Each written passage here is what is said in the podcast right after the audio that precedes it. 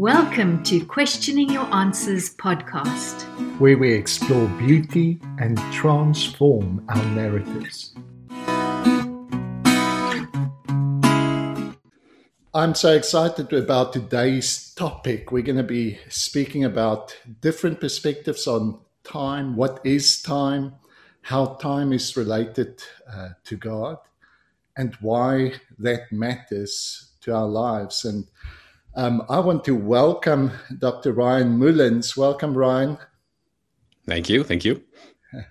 Ryan uh, uh, has authored a number of books, um, one of them being called The End of a Timeless God.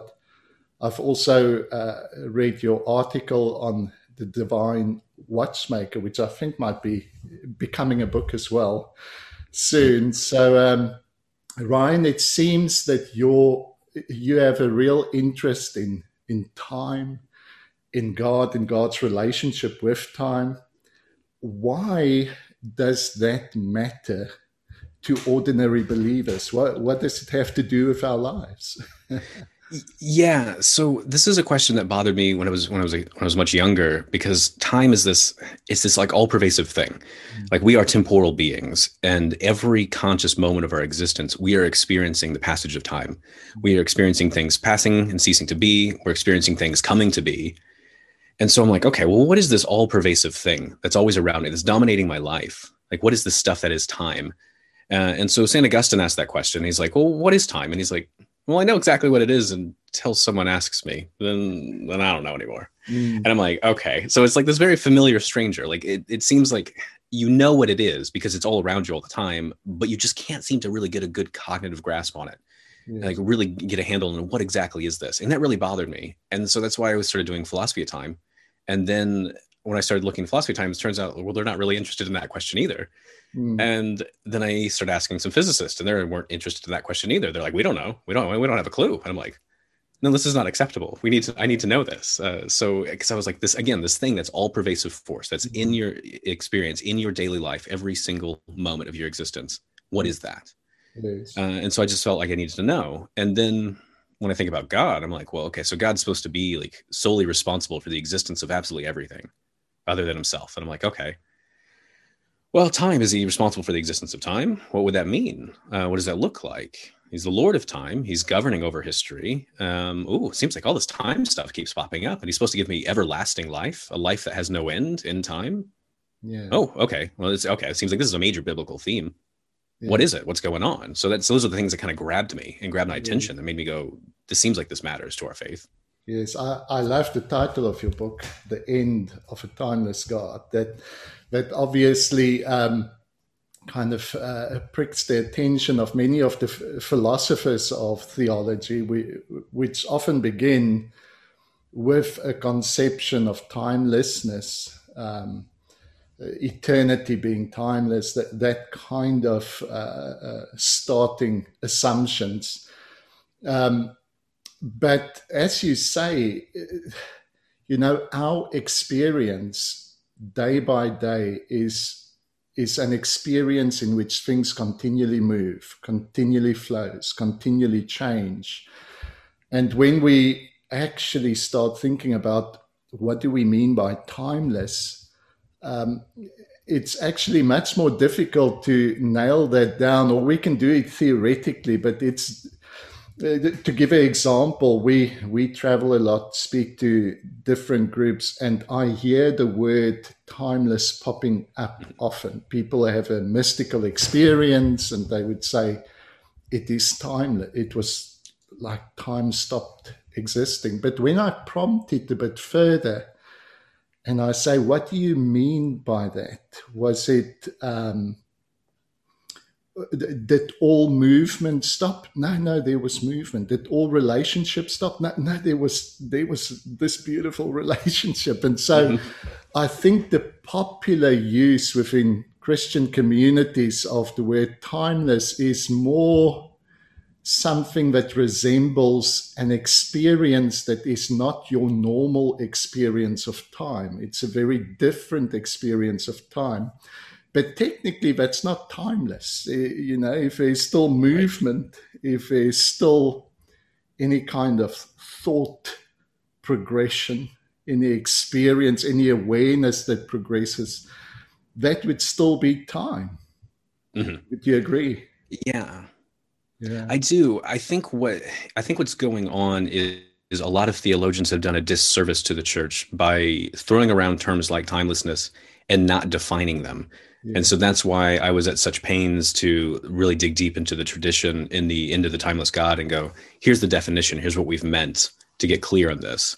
Uh, and so what it means is you're an eternal being if you exist without beginning and without end. Mm-hmm. But you are a timeless being if you exist without succession or change. So you don't do one thing and then another. You don't have a before and an after. Yes. And then you don't have temporal location. So you don't exist now. Mm-hmm. Uh, and then you don't have temporal ex- extension, which means like you don't persist. You don't go from one moment to the next to the next. Yes. yes. And so then we talk about these ex- these religious experiences.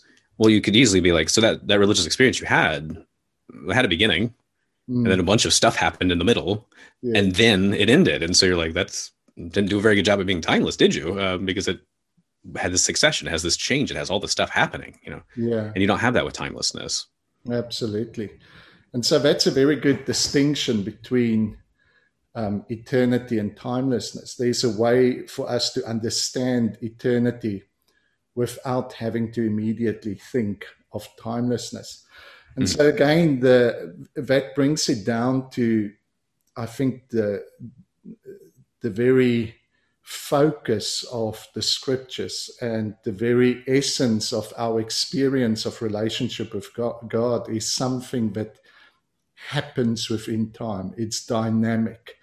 Uh, it, it, it's a movement, a relational movement.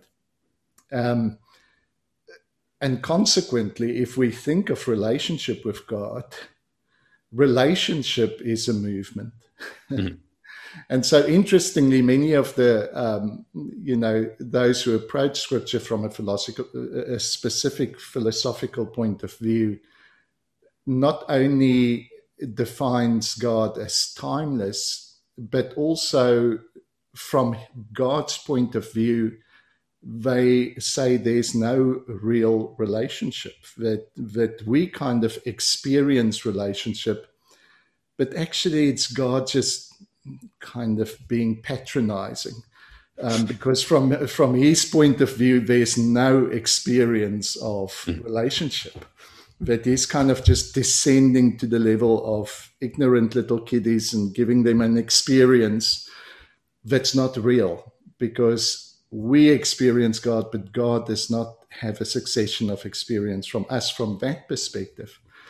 But I think the scripture has got quite a different perspective on on God's experience mm-hmm. of time. Yeah. I'm, yes, I'm, it does. And what's interesting is the classical tradition admits that too. Like they're mm-hmm. really clear that they actually have this this question they ask repeatedly, which is why does God describe himself in the exact opposite way of what he is? Why does he describe himself in temporal terms? Yes. Why does he describe himself as having empathy when we know he doesn't have empathy? Why does he describe himself as, you know, and you on and on you go. So yeah, this is a very, very standard question in, in theology historically. And maybe we need to adjust what we know to the way God actually revealed himself I think that's might be nice. I don't know. it depends if you're interested in that sort of thing, I guess. So, um, one of the most important events in which God reveals Himself, um, Exodus three.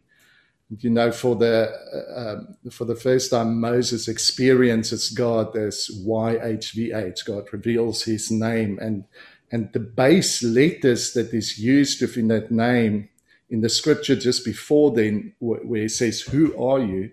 We've translated it, I am that I am. And again, some, uh, that's the translation. And then some have interpreted that idea of I am that I am as this timeless existence, this God that has no temporal experience. He just is existence itself. But I've heard you offer an alternative um, interpretation of that text and would love to hear that again. Yeah, so let me just open the passage here. And then before I say that, let me say something about this. Um, So when you're looking at proof texts for divine timelessness, Mm. it's really odd game you're playing because every single uh, passage that you would use for a proof text for timelessness Yes, explicitly describes God in temporal terms. yes. And this is because all the biblical terms for for eternity are temporal terms. Mhm. So the biblical scholar George Ladd he puts this very succinctly. He says, biblically speaking, eternity just is unending time. So you don't see timelessness in the Bible at all. And so anybody appealing to like Exodus 3, 14, eh, or any other passage is a bit weird because you're like, well, those are temporal descriptions. Why would that get me to a timeless God? So so let's let's look, look at this passage here. So you have what you've got is this Moses in this with uh in the burning bush. You know, he's looking at the burning bush and God's saying, Moses, I want you to go do this whole Exodus thing. Go talk to the people of Israel and tell them I'm going to free them from captivity. And Moses is like, eh, I don't know if I want to do this. Like, it's kind of uncomfortable. And God's like, No, no, no, do this. And Moses is like, All right, all right, okay. Well, if I if I if I'm going to do this, who am I going to say send me? Who, who am I going to tell by? Whose authority? Give me a name here. And God says, Well, okay, well, go tell them. Uh, my name is I am who I am. Say this, people of Israel, I am has sent me to you. And what a lot of Old Testament scholars will point out that what they'll say is this passage is not is not really I am. It's it's better translated as I will be who I will be. Mm. And so this you see this like in Walter Brueggemann and Terence Fretheim and so many others. They'll say I I will be who I will be. Mhm. And here's the idea: you want to know who I am. You want to know like what kind of God I am. Take a look about what what I'm about to do. You know, that's who I am. Yeah. You're like, oh, okay. And so what uh, Henri Blocher points out is, look, this is a God with a with a future. Okay, that doesn't sound like a timeless God. Mm. And then when you carry on in the, the very next verse, um, so after after he says, "I- "Say I am sent me to you," God also said to Moses, "Say this to the people of Israel: The Lord, the God of your fathers, the God of Abraham, the God of Isaac, and the God of Jacob, has sent me to you. This is my name forever. Thus I am to be remembered throughout all generations." Go and gather all the elders of Israel together and say to them, The Lord, the God of your fathers, the God of Abraham, of Isaac, and of Jacob, has appeared to me, saying, I have observed you and what you've gone through, uh, to, and I've been with you in Egypt, and I promise that I will bring you out of the affliction that the Egypts. Uh, so, like what you've got twice here, twice here, God says, "My name is I am the Lord of Abraham, Isaac, and Jacob." Yes. That is a God with a history, with a past. You want to know who I am? Look what I did in the past. I was with your fathers then. You want to mm-hmm. know who I am? I'm going to be who I will be. Look and see what I'm about to do in the future. So, a God with a past, a present, and a future. It's Wow. not a timeless God. That's a temporal God. much more relevant to the way we live. A God Yes. that's actually involved in our history, a God that's involved in our future, and the God that's moved by what he sees. I love that. You know, I Mhm. saw what's happening here, and that's why I'm talking to you, Moses. I want, in partnership with you, I want to change some of these things. Now, I guess that brings up some other philosophical and theological aspects that I find very exciting. If if change, and maybe let me first of all give just my understanding of what time is, and please Mhm. feel free to correct, disagree, whatever. Um, so, if we really boil down to what time is, I think the simplest definition would be change. Um, anything that moves, anything that changes. Now, in many of the philosophical and books I've read, they often limit change to the physical. But I want to maybe throw into that metaphysical change. So, a thought, a, a flow of consciousness, there's a change in that. And and so maybe time as a some kind of dimensional material by itself, maybe that doesn't exist. Maybe time is just an abstraction, a way in which we describe the changing relationships that we experience. And I think that would even be in you know, in line with the scientific ideas. Even, you know, Einstein trying to work out how this relativity and speed and all of these relate to one another. It's the relationship that is then called time. Would that be a similar view from your point of view?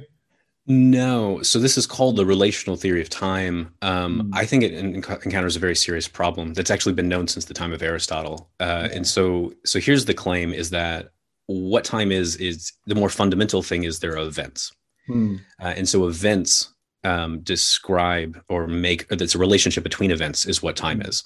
So Mm. time is just simply a relationship between events. Yes. Um, and so because uh, events changing, um, that's what creates a before and after. And so you're like, oh, cool. Sounds like okay. I got time coming into the story. But here's the problem: is uh, so when you ask people what an event is, um, they start sneaking in time into the into the definition of an event, and you're like, now the relational theory says events are the fundamental features of the world. Mhm. Events explain where time comes from. Mhm. And so you're like, okay, now what is an event? And like, well, an event is like a when something happens. It's it's it's, it's something happening at a time, and you're like, Mm. you were supposed to tell me where time comes from, and you've already presupposed time in there. It's that's it's a circular sort of thing. That's that's not that's not okay. So what I I prefer what's called Mm. the absolute theory of time, Yes. um, which is time is this uh, like eternal uncaused substance yes. that has several different roles. It is responsible for how change is possible. It's the thing that makes change possible. Mhm. Uh, it's the thing that's the source of moments of time or events, and it's the thing that unifies a series of moments into what you might call like a timeline. Um, So it makes the like a coherent like story, like a particular like story of the world. And I want to go one step further um, and say that well, God is that. Like that's like time is an aspect of God. So time is the the that's un, eternal uncaused substance is the thing that makes change possible.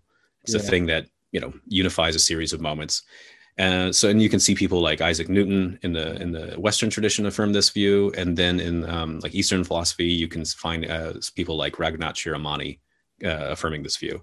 So, I'm taking a slightly more radical view, but it's making time an aspect of God. So you've really got God yes. um, you know, explaining the, the entire temporal reality we see, um, Yeah. which is part of its part of its nature.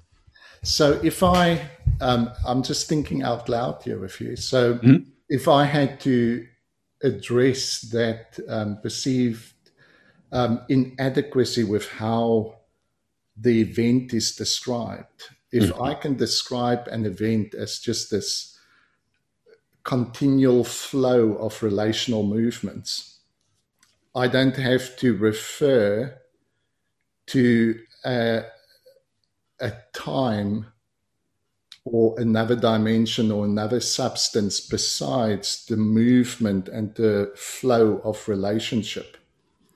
Um, but that is maybe what you're thinking in terms of absolute time as well. Uh, I'm not sure. My my understanding of relationship is this continual movement, in which relationships dynamically change, and it is the change that then gives birth to time. But you know, hey, maybe you can think of that relationship as in another aspect, the Trinity, the the idea that God, in essence, is a relational movement, and is a, therefore the source of what we would call time or change. The, do you want to comment on that, or There are various people who do try to make this this move. Um, what I'm doing is I'm saying time is actually more fundamental than that because time is supposed to be the thing that explains how change is even possible. Mm, And so, how can you have because change like okay, so a moment of time is is the way things are, but could be subsequently otherwise. mm, And so, when you get the next moment, you have a change or whatever. Well, yes. what's going on? Well, things are different. They're they're different than the way they were before. So you change takes place over a series of moments, uh, and so you need something that actually explains what's the thing that unifies that change. Uh, What's the thing that underlies that? What's what makes those moments possible? Okay, And so, that's where I want to be like, time there's is a doing all that. relationship between possibility and actuality as well. Yes, all of this. And so I want to say time is the thing doing all of that. Yeah, Uh, and if I make time an aspect of God, like part of God's nature, then I'm like, well, God's the thing that explains all of this. He's explaining what's actual, what's possible. Mm-hmm. He's the very ground of all relationships. He's the ground of all uh, of all like your experiences. And so, yes. you- so yeah, so you got this really deep, nice, tight picture of how God and Mm-hmm. time like are interacting uh, together. So it's yeah, it's it's a I want to prompt you because at the moment I am, you know, convinced of this relational view of time. Mhm. So I saw in your Divine Watchmaker book the, you know, another idea that God is the possibility of time. I, I love that word because you know possibility is one of those words that totally resonate with me when I think of God. It, it's possibility. Um, but then, you know, the objection that you mentioned in terms of those who speak about relationship always have to refer back to time. In my own thinking, I don't do that. I just see the movement of relationship. Um, and I see that movement of relationship within the divine essence as well. You know, however we think about Trinity, I think it's just another way of saying God is relational movement. Um, why is it necessary for God to produce something else called time if mm-hmm. that relational movement itself is time? so on my view god's not producing time like god just is time so what, what i would be claiming is that god or time itself is what's more fundamental and that's what's explaining or producing mm-hmm. the changes the movements the relationships yes. you couldn't have that without time yes. um, and so the time which i want to say is just like a divine attribute like that's what's more fundamental. So that's an essential fundamental feature of reality. Yeah. and that's what explains all the phenomena. So all the things i want to talk about if i want to say well there's movement and we're like well how do you get that? Well there's all this mm. changes all these relationships. Well what makes that possible? And i'm like god god does. Yes. time does. So it's it's it's really it's it's making uh, god and, and time the fundamental thing in reality. Okay. Um yeah and then there's then i think if i just described the world in terms of change and movement and relations mm-hmm. that still wouldn't capture all of what you might call like the temporal landscape. There's like a few other things i want to capture like like something when i talk about history when i talk about the future when i talk about what's happening now yeah. um, when did something happen? When did god do that? When did you know when what were you doing the other day? Yeah. those are all like temporal phenomena that i need to capture. And if i just describe things in terms of events and movements well i haven't captured a the when did that happen uh, mm. question, and I need an answer to that because if I want to talk about, well, when did Christ suffer on the cross? Yeah, those are these are all temporal questions that I need answers yeah. to, and so I need I need more. There's more phenomena to capture yeah. that I don't think I could capture simply in terms yeah. of relationships and movement. So this might be interesting to you or not, because I'm just kind of mm-hmm. observing what's happening in my mind as you're talking. yeah, and um, I'm thinking so I can absolutely agree with that idea that that time is an attribute of God. And I agree with it because I think I can say relationship is an attribute of, of God. And then. Yeah, if you believe in the Trinity, yeah. Yeah. Uh, uh, and so again, for me, the relational movements and time becomes equated as uh, as an attribute of God.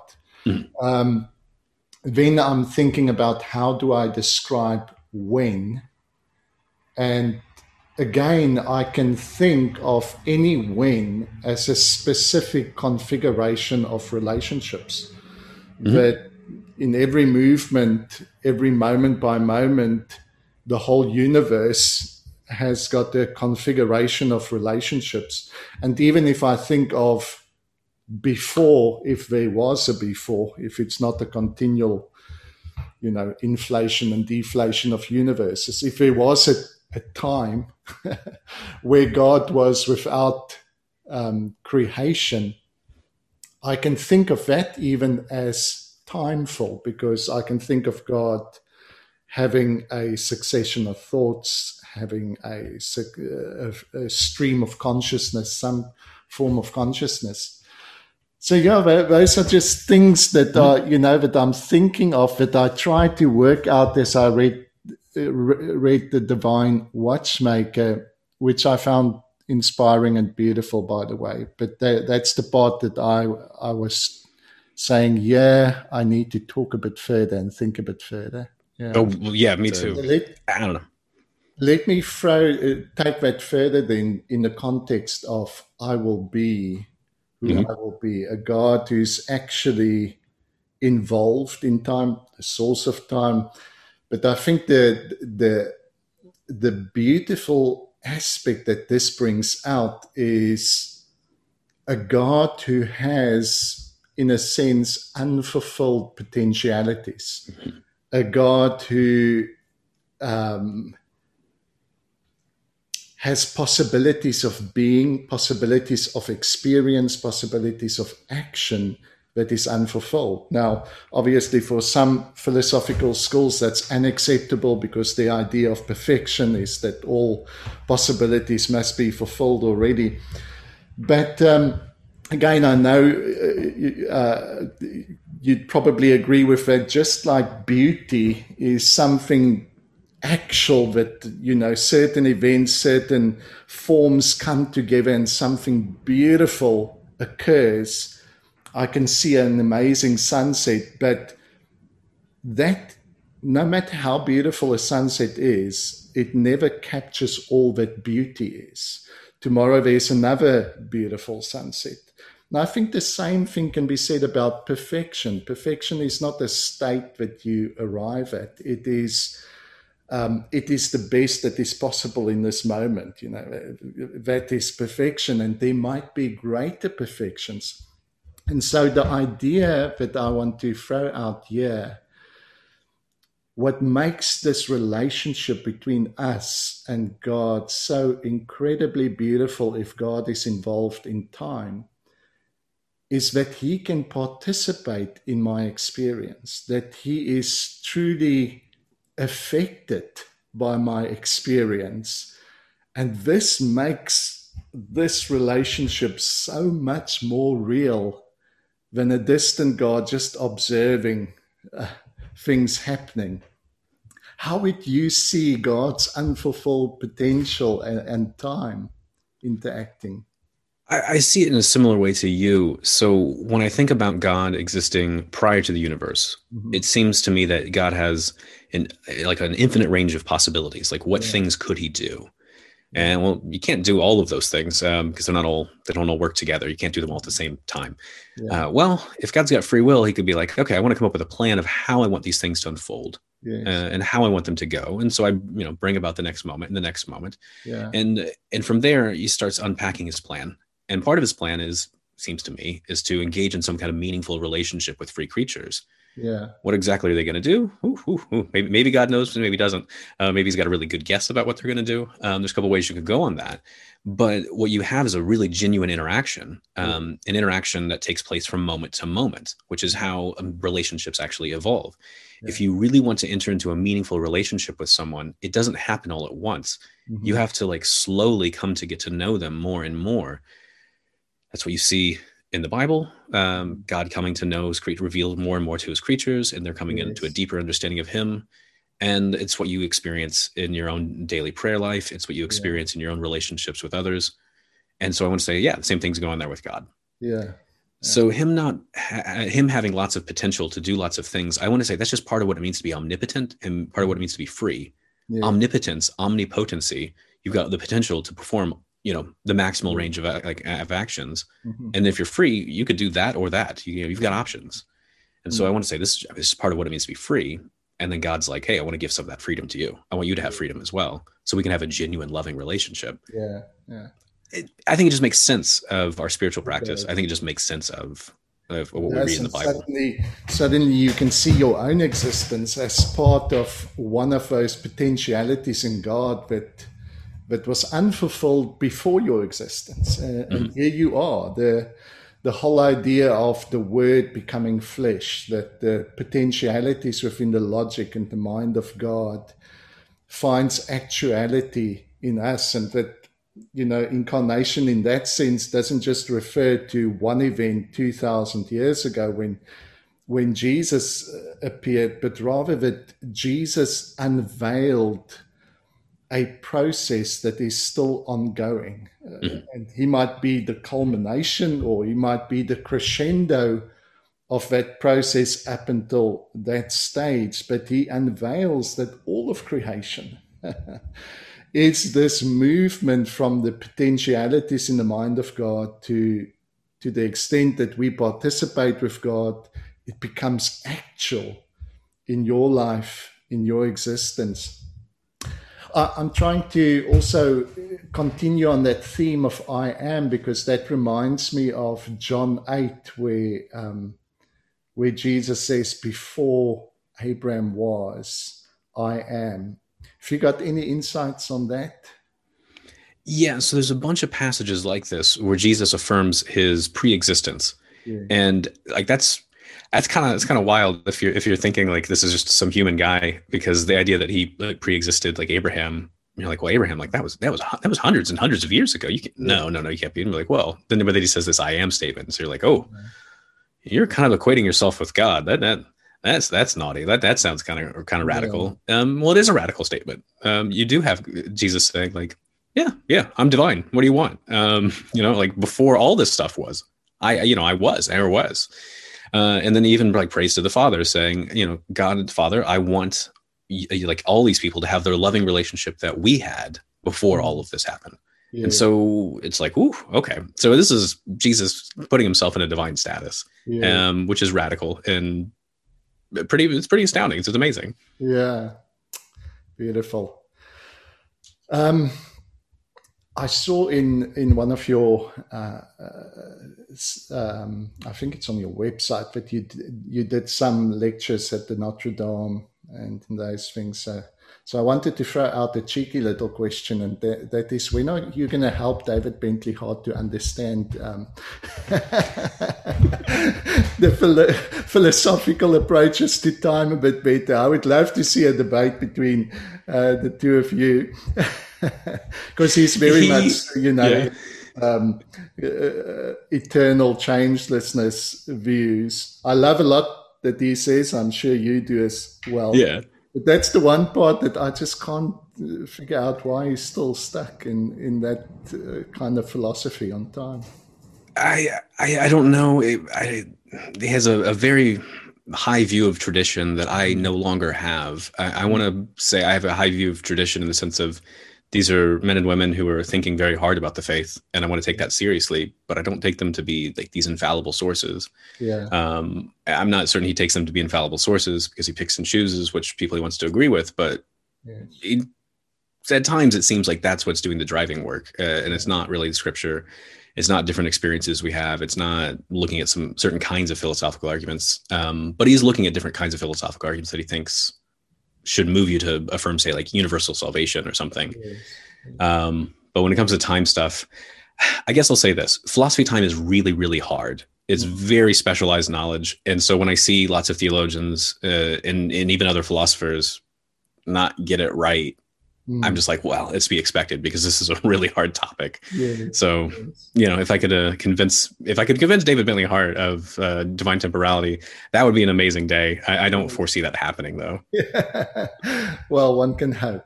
So, yeah, sure. thank you so much, uh, Ryan, for your time. So appreciate it. Um, I love these themes. Part of what we do on our podcasts is uh, we bring together philosophers uh, and scientists. We we also had um, Professor John Haught on a while ago, uh, speaking about his understanding of time. And I think beautifully what he brings out is the narrative and the story that develops over time. That time is this opportunity for meaning to accumulate. I think what you said in terms of relationship. This is what makes relationship beautiful. You know, there's you can still surprise me. The meaning can still be added. Um, so thank you so much for for your insights, and I would highly recommend that people get your your book and listen to some of your other videos. Um, thank you. Thank you for having me.